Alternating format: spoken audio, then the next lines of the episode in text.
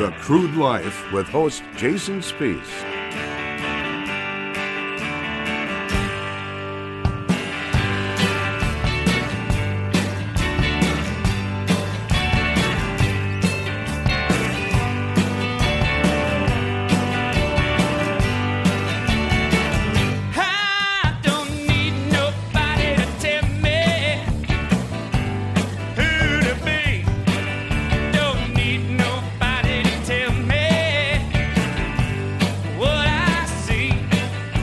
Welcome to the Crude Life Week in Review. My name is Jason Spiess. Thank you, folks, for joining us. This week on the Crude Life Week in Review, we take some of the best interviews of the week, and we've got Terry Etam, the author of The End of the Fossil Fuel Insanity. He's also a writer for the BOE Report and his own blog, Public Energy Number One. The man, the myth, the legend, the author, the writer, and the blogger joins us here in just a moment to talk about abandoned wells in America and in Canada. Of course, Terry Etam lives in Calgary, gives us our international perspective at the abandoned wells, which in Canada they take a totally different approach than we do here in the United States. So we're going to do a little juxtaposition junction. That's right. We're using a word like juxtaposition today because we're going to go back and forth and compare, contrast, and just flesh out, flush out, flesh out for some, flush out for others. It works the same. We're going to explore abandoned wells in just a moment, right here on the Crude Life Week in Review. Craig Ray, Keystone Oil Fabrication and Keystone Synergies, joins us to talk about the history of diversification in industry. From sand kings to cranes to silos, Ray discusses his past pitfalls and successes in the volatile oil and gas market. The other thing we talk about is identifying opportunity and going out and seizing that opportunity as well. Craig Ray with Keystone Synergy coming up in just a moment or two as well. And to end the program, Barb Kirkmeyer out of Weld, Colorado, Weld County, Colorado, excuse me. She says the oil issues started before COVID and describes the current energy scene in Colorado, how it's impacting other areas and regulations gone wild. All that plus much more on today's episode of the Crude Life Week in Review. My name is Jason Spiess. I'd like to get right to the first interview. Mr. Terry Etam, the man, the myth, the legend, the author, the writer, and the blogger. Terry Etam. I am born and raised in Canada. I'm from a farming community that's so small, no one would know where it is. It's uh, kind of straight north of North Dakota, a couple hundred miles, kind of on the edge of the tree line. So north of our farm was nothing but forest. So we battled bears and you name it coming out of the woods to raid our farm. Sure, and then Yeah. and, and, right on the frontier. and now you're in oil country. You've been living in oil country for a while. You work for a natural gas company as well as the the um, media credentials. But uh, how long you been uh, out in the? Is it Calgary? Is that right? It, it, yeah, I'm in Calgary. That's where the, this is the heart of the the uh, petroleum sector in Canada. And when I graduated out of university, the, the, the only jobs that were available were here. So a, a lot of Canada comes here. A lot of a lot of uh, Americans too. We have a lot of people from Houston and around the all over the place that come here. It's, it's a bit like Houston, I guess, in that way. It's a real magnet for for people. That's one thing I liked about it is they just they, they just uh, the industry's interested in dynamic people that are good at what they do and they don't really care where they come from or what they look like. You're welcome if you can get the job done. So Let's get right to the topic at hand with Mr. Terry Etam, author, writer, and blogger.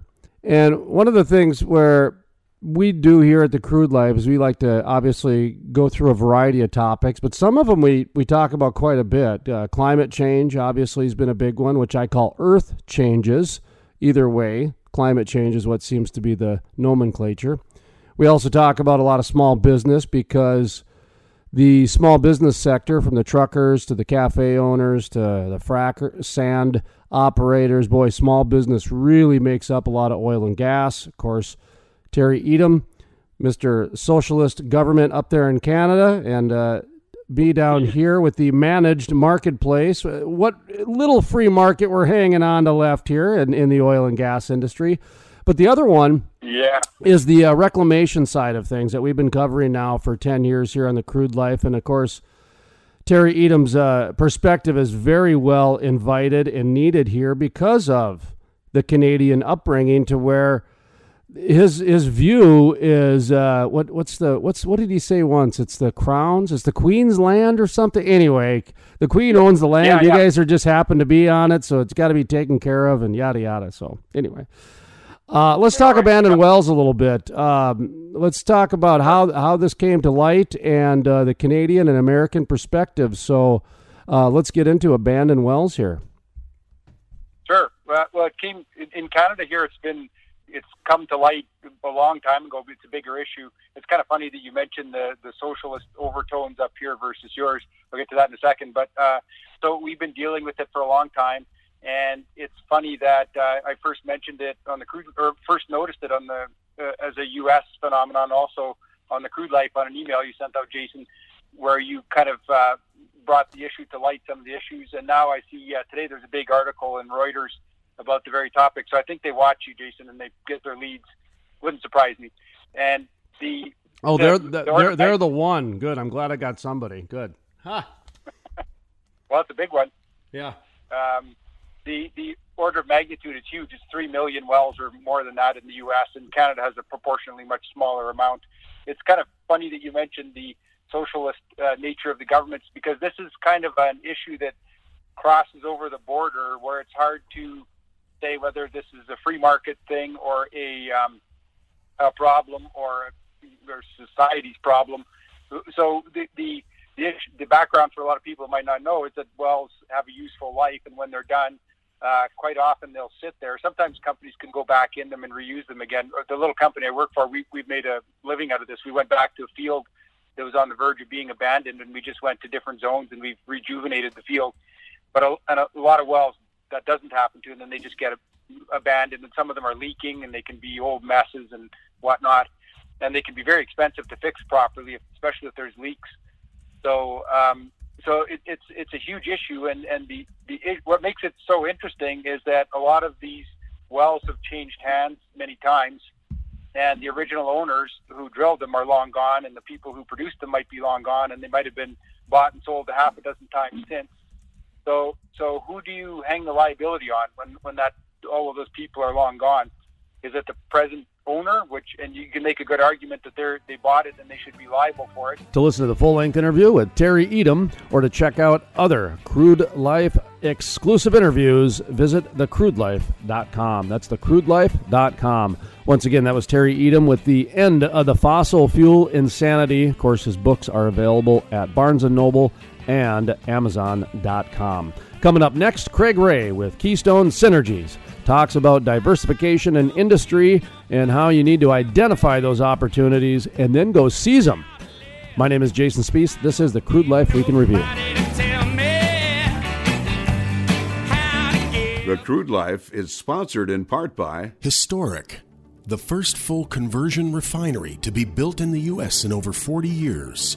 Innovative, the cleanest, most technologically advanced downstream project ever. The model for future shale basin projects. Groundbreaking. The Davis Refinery. Titan Solutions is now in decontamination services. Their proven process kills 99.999% of all common viruses, bacteria, and fungi, including SARS and the viruses that cause the COVID 19. Call Titan Solutions today for your disinfected ULV fogging, wipe down, electro spraying, commercial, industrial, medical, lodging, decontamination needs. That's Titan Solutions. Give them a call today, 970 539 8066. That's 970 539 8066. Proudly serving the oil and gas industry using organic products, decontamination services, Titan Solutions. That's 970 539 8066. 970 539 8066. Jason Spiess, the most trusted voice in the Bakken. I totally agree with you. And the word that you brought into this is fact. You tell the facts. And then you let people make up their own minds. If you want someone who's competent. You don't want to get a bunch of rookies. Love listening to Jason Spiess on the radio, and if I miss him there, I catch him online. Let's bring in Jason Spiess, who is a multimedia journalist in North Dakota. Um, Jason, what's your thought on this? No one does an interview like Jason Spiess. The Crude Life with host Jason Spiess.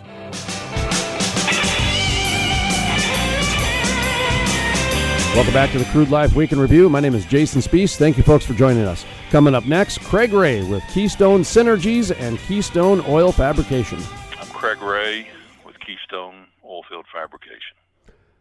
Keystone Oil Fabrication. Let's talk a little bit about what your services are so we can get into the meat of the interview. So, what, what do you guys do down there?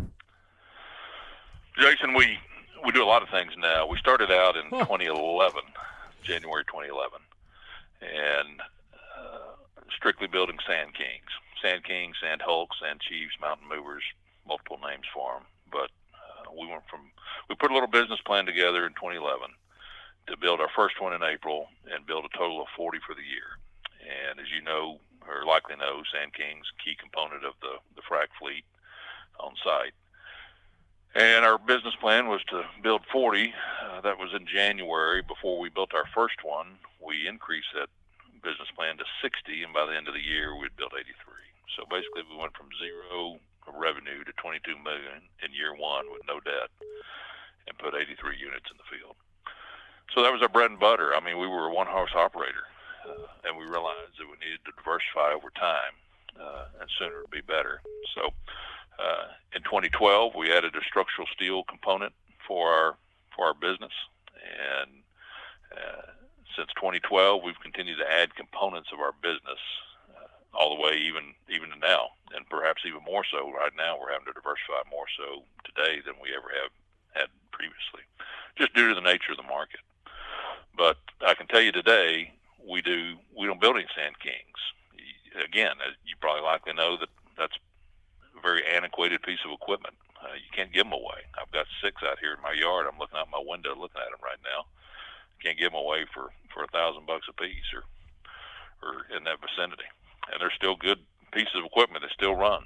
But sand silos become the rage, or sand box. Uh, their concept uh, took off, and uh, how quickly did that change, if I may ask? Sorry to interrupt. I'm just, I'm, you know, it's so interesting how things can become a dinosaur or a TV repairman or, you know, a VHS, if you will. Uh, how quickly did the Sand King? I mean, it was it was your big bread and butter. How quickly did that go away? I mean, it it felt like it was a year in that transition. Quick. When OSHA came out and said that they wanted to uh, decrease acceptable levels of respirable dust, silica dust. That put the onus on the industry to make changes because a Sand King, that's you, know, you got pneumatic trailers that are blowing into a Sand King, creates a bunch of dust in the marketplace or on the uh, frac side, which is bad to breathe. Uh, I think everybody would agree with that. Everybody knows that. So the thought was the industry had to build something different. We built silos. We went to a silo concept. The problem with our concept uh, is that we utilize cranes. We had a steel erection background or st- structural steel background. We understand cranes. We use cranes on a regular basis. We thought that was the safest way to erect silos on a frac site location. But uh, we had some competitors that figured a, a better way to do that, where they didn't have to have cranes, and the industry was reluctant to crane to use a crane. So uh, our concept was not the winner overall. But it did seem within a 12 month period, man, technology changed and the concept changed and uh, silos caught on. And then shortly, I guess a couple years after that, when the box concept really got got uh, got to moving. I mean, there were a lot of folks building boxes uh, or box concepts. But, I guess uh, I'm not familiar with uh, the advantage of a box over a silo. Uh, can, can, uh, do you have like a layman's version of the difference between the two and why one would be more, I guess, advantageous than the other? Personally, I don't prefer a box. If I was a frac site uh, operator or user of the, the concept, I don't like the box concept. I think the boxes jam up. I think you got too much heavy equipment on site, moving backwards and forwards, where manpower gets crushed or could get crushed. More, uh, there's more issues. You got to have a bigger footprint uh, for the box concept.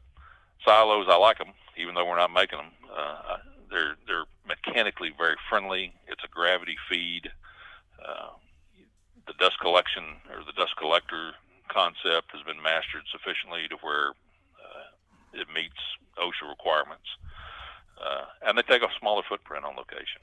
So uh, I'm not a fan of the box concept. I'm still a silo guy myself, but I'm not having to make that call, and we're not manufacturing either. So take that for what it's worth. Okay.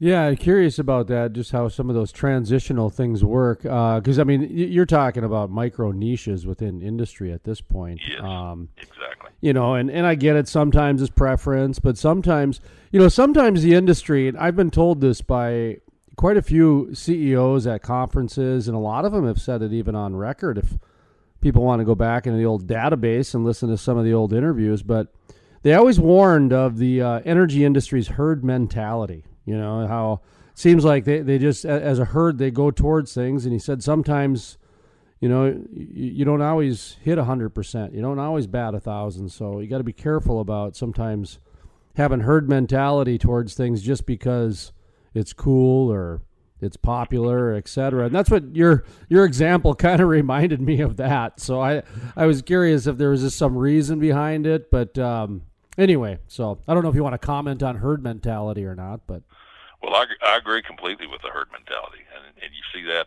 within our industry quite a bit.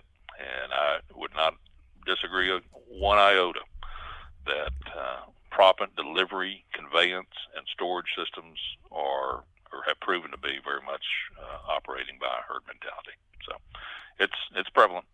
Let's talk a little bit about shut-ins, if you don't mind. Um, that, of course, is a huge topic right now that's going, whether it's getting uh, uh, CARES Corona money or whether it's impacting people on a level that they've never seen before, and whether it's really starting to show a lot of politicians that boy, the oil and gas industry goes well beyond the term mining. You know, we got a lot of truckers that are basically oil and gas people, and without a oil and gas uh, uh, well to operate that affects that specific trucker, trucking company, for example, you know, frac sand companies, if you will.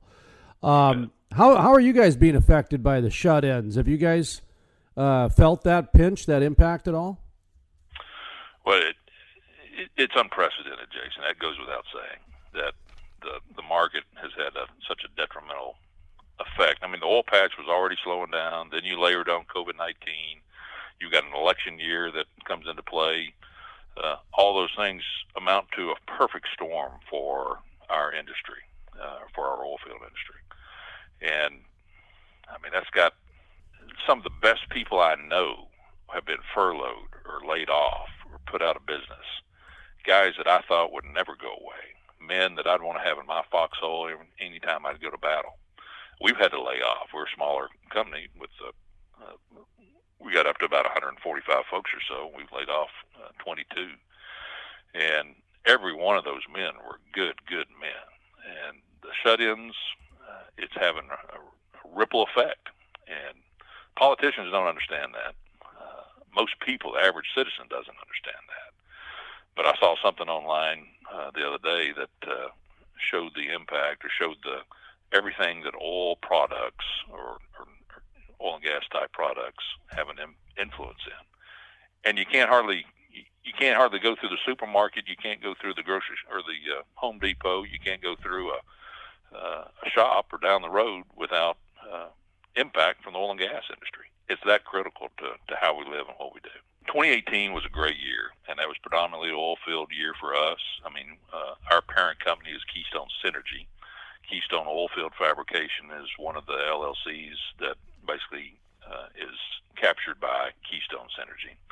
But we have our Keystone Steel uh, Steel Services, Keystone Truck and Equipment, Keystone Mobile or uh, Crane Services. Got a variety of entities that hang off the Keystone Synergy brand. But looking back to 18, that was a great year for oil patch for us. And then in 19, we had our best year ever, at least on the top line. And within that year, we started. We had three new initiatives. One uh, didn't go so well, and we've closed that down already. One is kind of on the fence line right now, Keystone Truck and Equipment.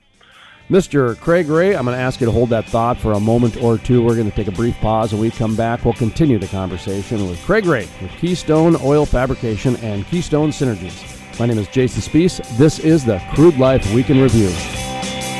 Well, big stud. You can be Bugs Bunny, I'll be Elmer Fudd. I'll follow you, I think you know the way. If we were The Crude Life is sponsored in part by Historic, the first full conversion refinery to be built in the U.S. in over 40 years. Innovative, the cleanest, most technologically advanced downstream project ever. The model for future shale basin projects. Groundbreaking. The Davis Refinery. Titan Solutions is now in decontamination services. Their proven process kills 99.999% of all common viruses, bacteria, and fungi, including SARS and the viruses that cause the COVID 19.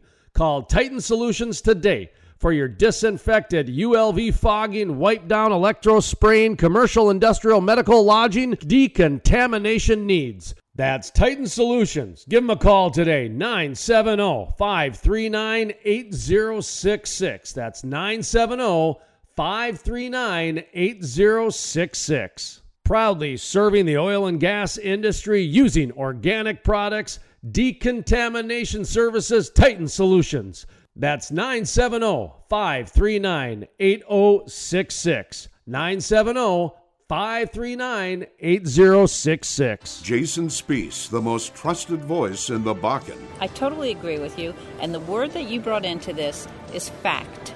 You tell the facts, and then you let people make up their own minds. If you want someone who's competent. You don't want to get a bunch of rookies. Love listening to Jason Spiess on the radio, and if I miss him there, I catch him online. Let's bring in Jason Spiess, who is a multimedia journalist in North Dakota. Um, Jason, what's your thought on this? No one does an interview like Jason Spiess.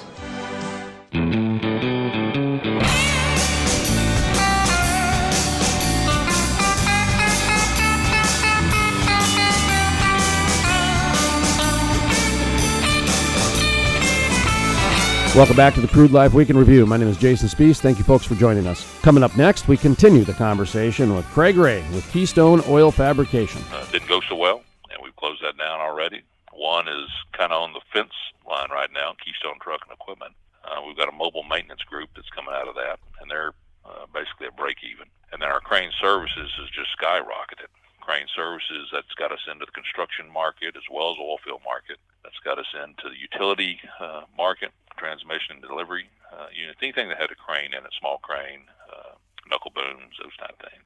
And now here in 2020, uh, it's actually a real struggle. Our revenue is not going to be anywhere near what they were in 2019. But we've still had, I like to call it being opportunistic. Uh, we've got big things and little things coming out. Uh, we've got a storm shelter concept that is uh, being approved or being tested uh, right now. We'll we'll actually sell that to the major home builders. Uh, it's just an outcropping of what we do with our uh, facility, our fabrication facility as it is. Uh, we've got a scoreboard concept that we're working with with uh, another one of our vendors, and he brought that to us. And uh, I think that's going to be a big plus in the five state area from where we're located here in Texas. Uh, we've got a container concept that uh, we're getting ready to kick off. That would be for government contracts or some uh, Fortune 100 type uh, folks. Uh, those are longer term contracts too, smaller margin, but uh, one of our sales guys got us in the in the door there, and it's metal, it's welding, it uh, it makes sense as what we do. Waste containers is a new concept for us that we'll uh, kick off here in the second half of the year, and then we actually have a small acquisition target that we're eyeballing, uh, not too far away, not too far down the road from us. So. Uh, we've got plenty to do here in 2020. It's just been a lot tighter, a lot harder to do, uh, and it, le- legitimately, it's been a struggle, and it's going to be a struggle for the rest of the year, I think. But uh, It's interesting Right. too because you know this is kind of some real talk, and the part that I, I like about it is, as I'm you know taking notes here, is y people cringe when they hear the word struggle, and a lot of times people don't like saying that word because a lot a lot of time a lot of times reality is people don't, don't want to help people that are in trouble. They want to figure in business, you know, they want to figure out how they can you know, uh, piggyback off their success, if you will. The part that I liked about what you did is uh, you said, yeah, it's been a struggle. You know, we're trying to figure out how to make five bucks out of two bucks and how we're trying to figure out how to get one and a half employees out of half an employee and things like that. And th- those are normal. But you basically said you identified the opportunities. So, yeah, it's been a struggle, but we've identified the opportunities and now we're going to go after those identified opportunities. That's the missing element I think a lot of people are missing in today's current uh, COVID economy, if you will. Yes. Yeah, you you can't just play one. You you know, it's great to be a rifle shot. I went to grad school, went to undergrad and, and business school, and the, the the school of thought at the time was to be the very best at what you do and the one thing. Well, if we were just one thing, if we were just in the oil field right now, we would dry up and wither wither away. And we've got to be more of a shotgun approach. For a company our size, we've got to be diversified and count on some different industries and different markets to be able to be sustainable, keep our key uh, intelligence together, our workforce together, so that when the oil patch does return, we're able to seize those opportunities and be ready when the when the gate opens. And that's really what we're trying to do: keep our core competency, uh, core competencies in house, and keep our people together the best we can. Kind of wrapping up here, final thoughts. Uh, Craig Ray's our guest, uh, Keystone Oil Fabrication, as well as several other companies as well. Uh, just kind of, I like to give people last word. That way, the question's not framed by me. And you know, if there's something we missed, something we w- want to reiterate, you know, obviously make sure you uh, plug your business, that sort of thing. Appreciate you coming on to give us an update. What's going on down there? Now, you're out of Texas, right? You mentioned out of Texas. We're in Rhome, Texas, which is about 20 miles north of Fort Worth. Okay, and you you pretty much operate the five state area you mentioned. Well, we've got equipment in all the basins and all the oil field basins. Oh. Uh, our structural steel uh, would be covering here in Texas primarily. Our mobile maintenance would cover uh, all of Texas, and our crane services would go about a five state. We'd get into Oklahoma, Louisiana, even in Mexico if need be. Sure. And then our waste concept that'll go all over. That'll go nationwide. Okay, that'll that'll just um, go from play to play. Okay. Uh, well, uh, final thoughts then. You know, I mean, what, what, what do you think of the, the, the outlook? I guess as far as uh, industry and how you guys are going to tackle the next half. Well, that's a that's a great question, and uh, I'd say that my dad was an independent geologist for 60 years, and he saw plenty of good years and plenty of bad. And as a kid growing up in that household, uh, I never went without. We never went without, and the patch always comes back. I've seen it over and over again. And the good news is, I believe it will return again, and we're going to capture our piece of that market when it does come back. We're going to be ready for it and it's uh, it's counting on great people. We've got an A plus team, and we've been over backwards to be able to keep that team together. And I've got a partner in the business, Larry Chris. Larry Chris and I, we couldn't do anything what we do without our team, and we're so grateful for their uh, willingness to apply their talents and skills and resources to what we call Keystone. So we're going to keep investing in our people, believing in our people, and uh, when things do come back, it'll be our people that get us get us there. And that was Craig Ray with Keystone Synergies and Keystone Oil Fabrication. To listen to the full length interview or to check out other exclusive interviews, visit thecrudelife.com. That's thecrudelife.com. Coming up next, Barb Kirkmeyer, Weld County Commissioner, with an update from Colorado and how some of the regulations gone wild are impacting other states. Barb Kirkmeyer, Weld County Commissioner, coming up next on the Crude Life Week in Review. My name is Jason Spiess, and this is the Crude Life Week in Review. Say is that you try to behave and try not to get your mind blown. The Crude Life is sponsored in part by Titan Solutions is now in decontamination services. Their proven process kills 99.999% of all common viruses, bacteria, and fungi, including SARS, and the viruses that cause the COVID 19.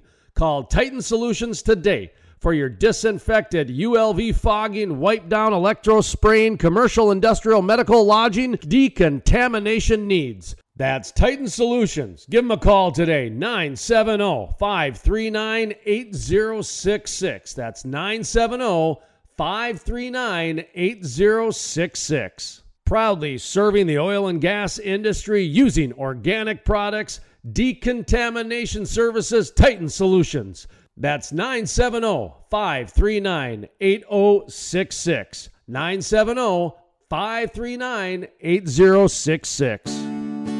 I was in Tioga yesterday. I saw a new billion dollar gas plant commissioned. So the Tioga gas plant is up and running. Here we go! I think it's huge.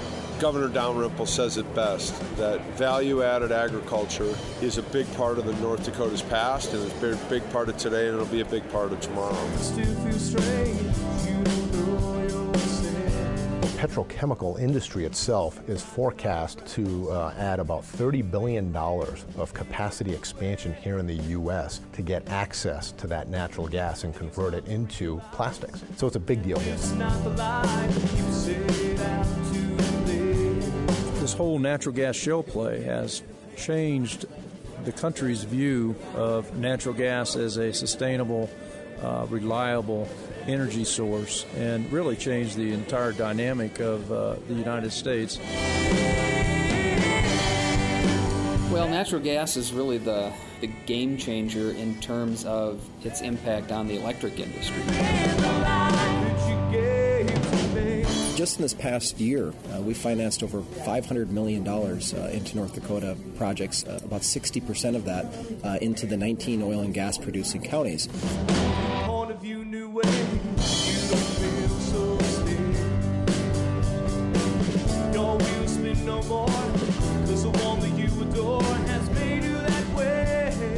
What's happening with natural gas is exciting, and I think it's a wonderful opportunity for growth. Cost of the gas out just right out of our line that feeds our shop equates to about 70 cents a gallon equivalent. So that's really, you know, as a small company, you know, trying to grow, that's how we're funding the vehicle conversions, the, the fueling station, et cetera. We're fueling that with our, funding that with our fuel savings.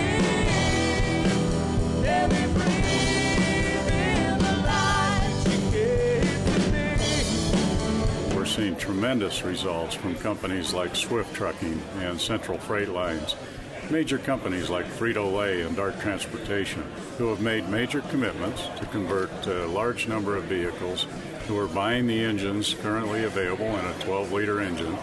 And uh, we're seeing the trucking industry really take hold of this. And it's uh, saving them money.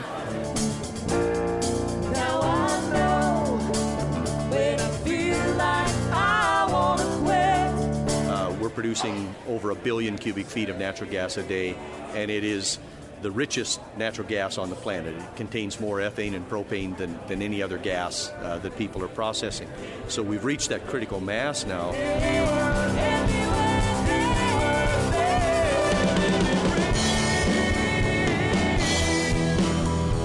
Important, if not more important, is the fact that we now have an abundant, lower cost natural gas supply thanks to horizontal drilling and hydraulic fracturing, which has produced a gas resource that um, we wouldn't have imagined uh, a generation ago. We're hearing about BNSF saying they want to do a, a, major conversion plant to convert their train engines to, to liquefied natural gas in North Dakota. It's not only about jobs, growing the economy, and good for the environment, right? Capturing that gas. It's a national security issue for us, but also working with our allies in Europe to counteract what Putin's doing. So this shows the global reach of North Dakota.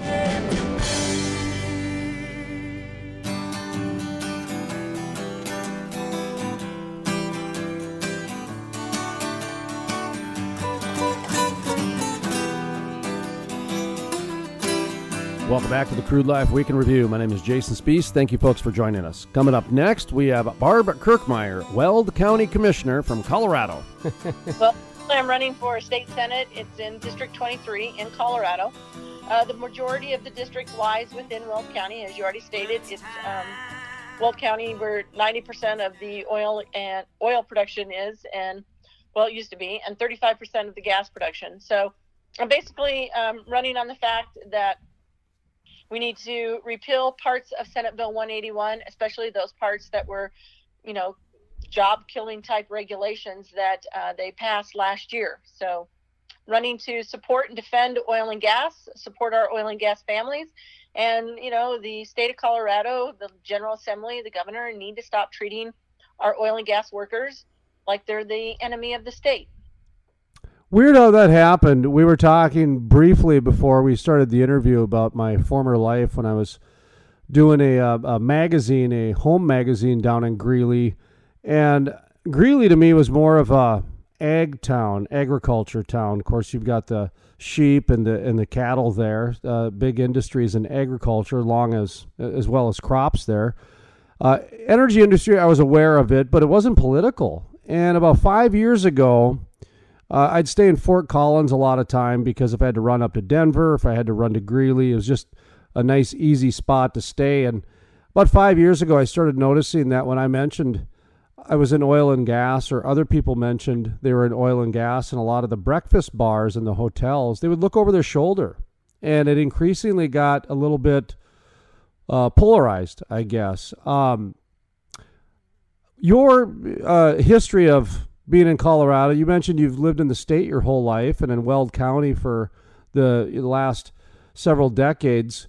Talk to me a little bit about the evolution of what's going on with oil and gas's image out there. I kind of gave you my context a little bit. Um, I'd like, I'd be very curious to know yours. Yeah, well, sure. So, I actually was a county commissioner back in the 1990s, so from 1993 through 2000, and back then the um, there was a conflict between oil and gas, and agriculture. Uh, because Weld County, not only are we the number one energy county in the state, we're also the number one agricultural producing county in the state as well. You know, two and a half million acres um, of farmland, a million acres that is irrigated at least, you know, kind of thing. So there was conflicts between agriculture and oil and gas, and we were able to go through and get that worked out through the rulemaking process. Um, having a very um, strict concern with regard to protecting private property rights because I think, as we all know, there are private property rights on the surface. Well, there are also private property rights on the subsurface. And the issue that we have going on in the state of Colorado and in Weld County is the severed mineral rights. So some there will be a property owner for the surface who owns the surface may not be the same property owner for the subsurface mineral right. And that's caused some conflicts. But we were able to work through those conflicts, get it to work out so that people, you know, both industries respected each other. Both were able to access their properties and do what they needed to do to, you know, to get to their um, to their property and, and to their rights, um, whether it be agriculture or, or you know, mineral rights. Um, since that time, it's kind of it just kept evolving, and part of the problem is is because Weld County is has been one of the number one growth counties in the nation um, for population growth. And so what happens is is our prime irrigated land is right on top of our prime oil and gas, you know, deposits, and is also where people like to to build homes. And so when those homes and that population started moving in, it started, you know, people just just like they don't necessarily understand agriculture, they also don't understand oil and gas. But I would say in Weld County, people are very supportive of oil and gas. They understand they're in agriculture county, so they're very supportive of it.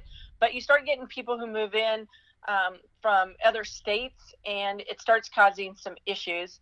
And I think the, you know, in 2018 we had an election on it was called Proposition 112, which was all about requiring a um, 2,500 foot setback for oil and gas from any home, essentially, which would have killed the industry. And we were demonstrating that. You know that that ballot lost. I mean, it went down big you know, people voting no in the state. But at the same time, um, Jared Polis was elected governor. So you had an electorate that voted very conservative on the issues and then voted very liberal to the point of almost socialist on you know some of the statewide candidates. And um, we ended up, I mean, really just six months later because the House of Representatives, Colorado House is Democrat, the uh, Senate is Democrat and the governor's house, the governor is Democrat. We ended up with Senate Bill 181, and it just flipped everything totally within literally within six months.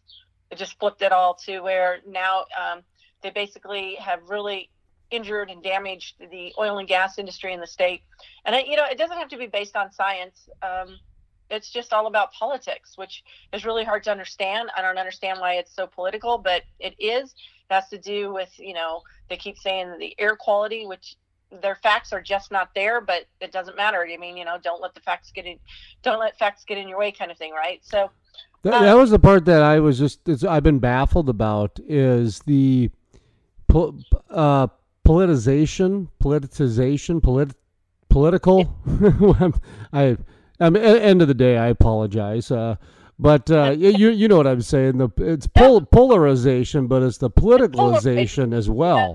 Yeah, it's it's a combination, and that's what I mean when I started noticing people were looking over their shoulders, and I was too, and really it, the the lack of awareness and disconnect. The only thing that I can compare it to is when the average person started looking at the supermarket as the place where they get their food instead of the farmer. And that's the only thing I can really kind of compare it to is that it's the average person just looks at the light switch and thinks, "Oh, that's where energy comes from." And so they don't look at the oil and gas worker anymore. They don't look at the farmer anymore.